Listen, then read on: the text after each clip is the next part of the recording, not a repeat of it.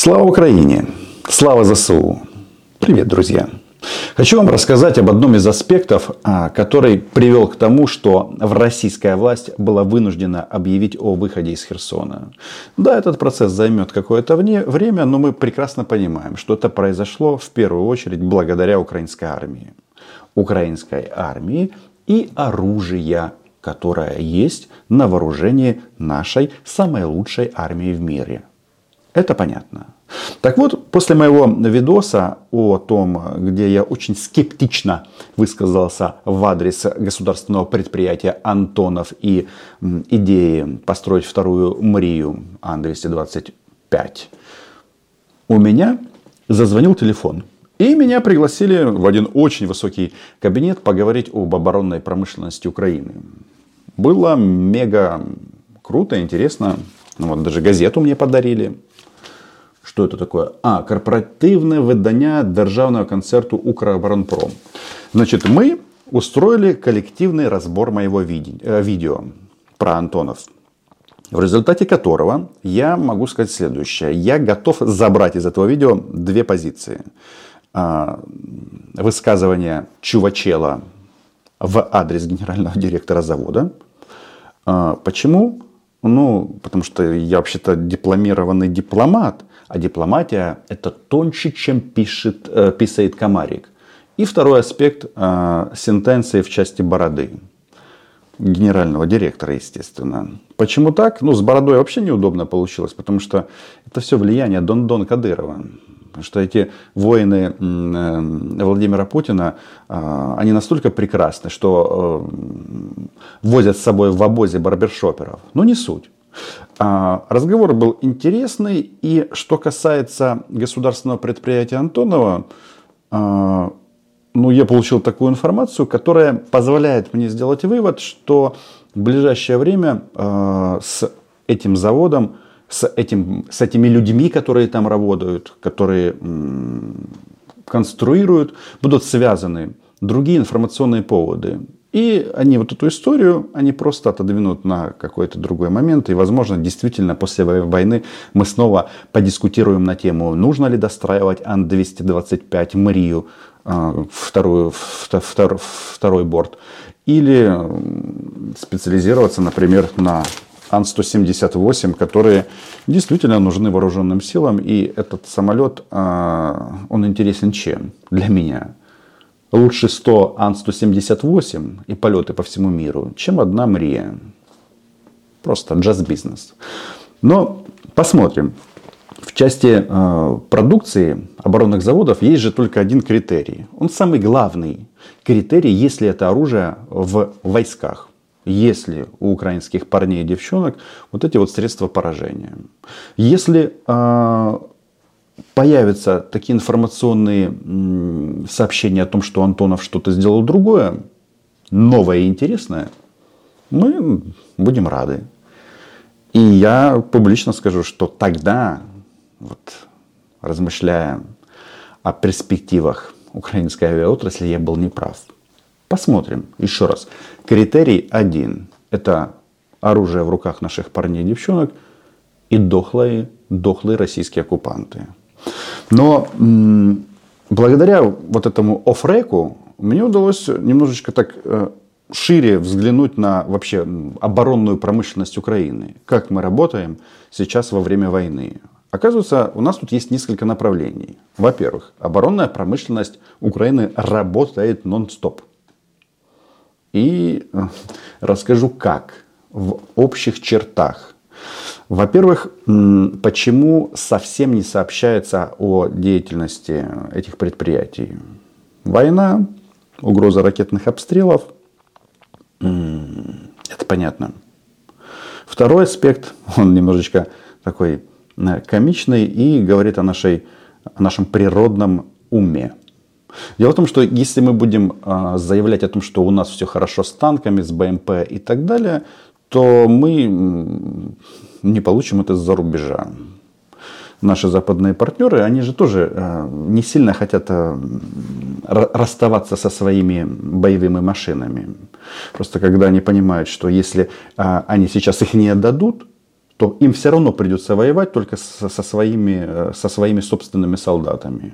То есть, еще раз, когда нам помогают из-за рубежа, это не благотворительность, они защищают себя. Но тем не менее, вот это вот игра, что тут никто не будет э, рисковать вот этой вот западной помощью. Это первое. Второй момент. Ну, понятно, что во время войны слово секретность это оно абсолютно обосновано.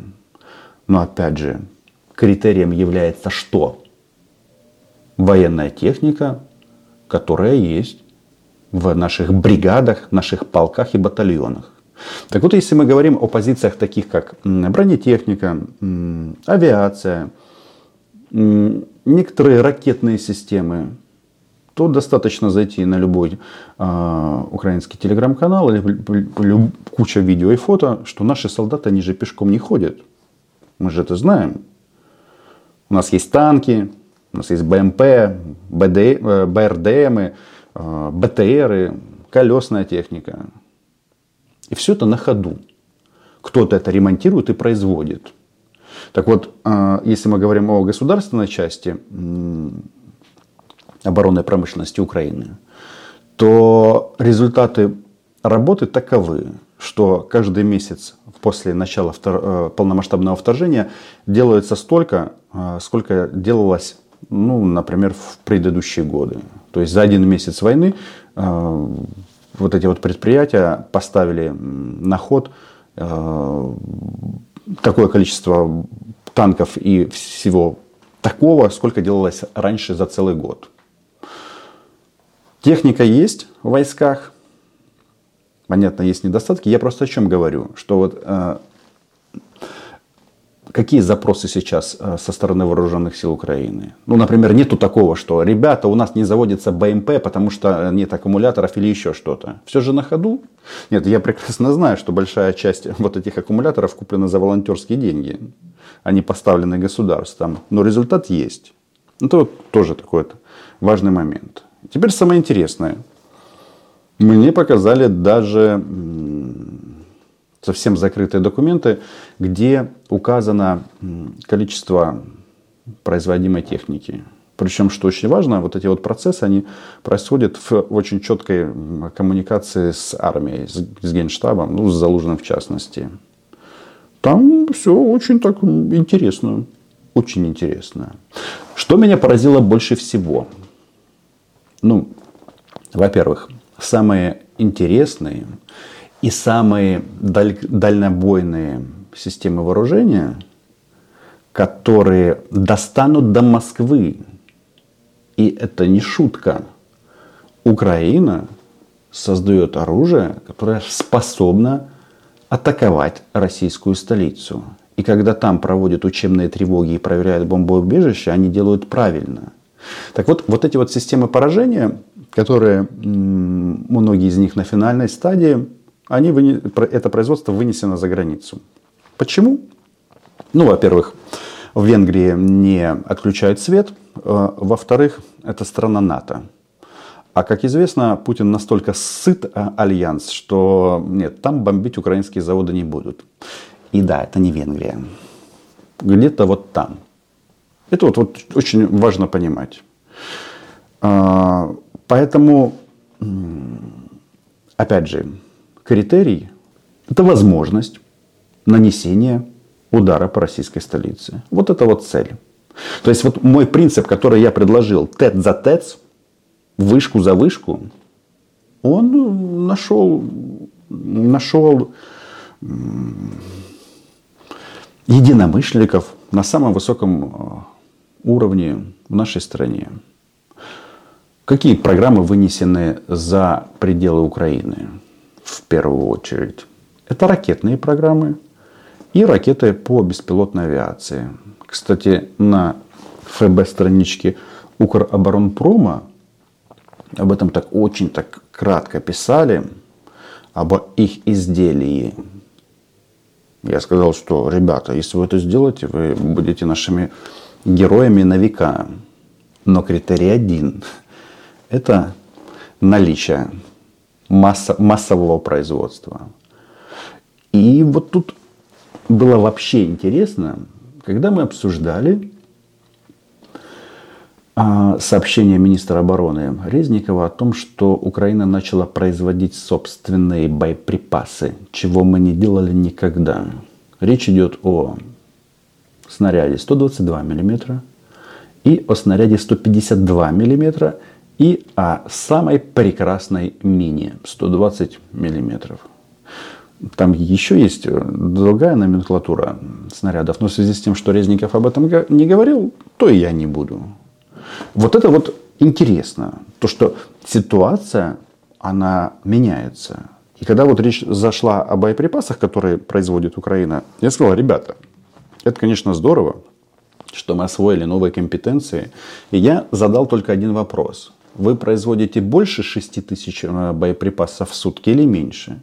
Почему это, э, это именно это количество? Ну, мы неоднократно в СМИ, эксперты и военные говорили, что нам надо 6 тысяч боеприпасов разного калибра для артиллерии в сутки. Ответ э, на этот вопрос был дан, но я отвечать публично на него не буду. Тогда я им говорю, ребят,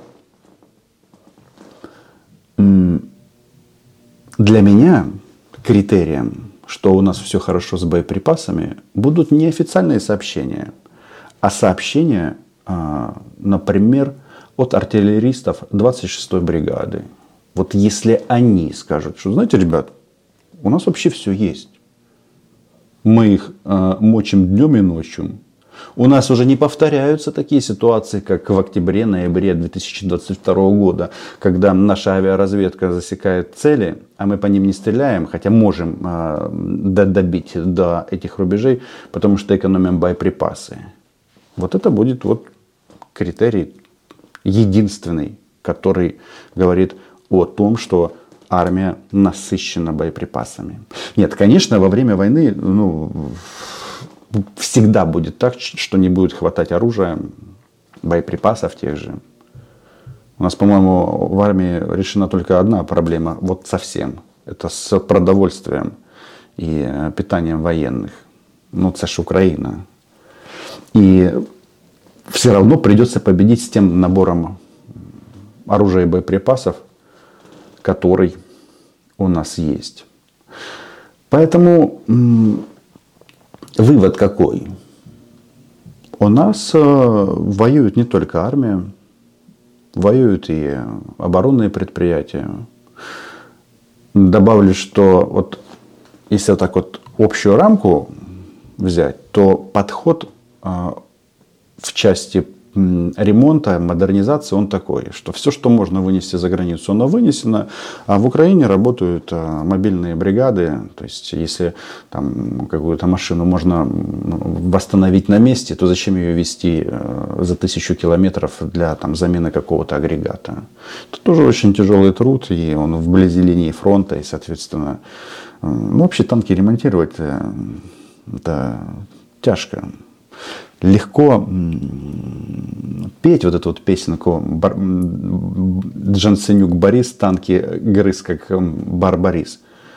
Но обслуживание всего этого, ремонт, модернизация, это занимает силы. И в этом процессе заняты тысячи людей.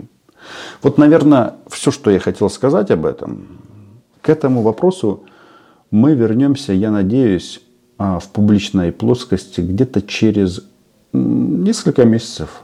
А может быть, вообще можно тут вопрос обсуждать вот таким образом. Как только что-то новое появляется на вооружении и массово используется украинской армией, ну мы-то, мы же об этом узнаем.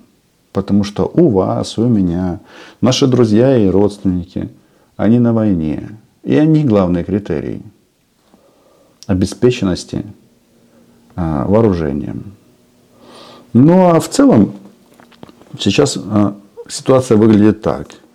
На тех рубежах, которых мы, на которых мы находимся, нам хватит э, оружия, чтобы сдержать российских, российских фашистов.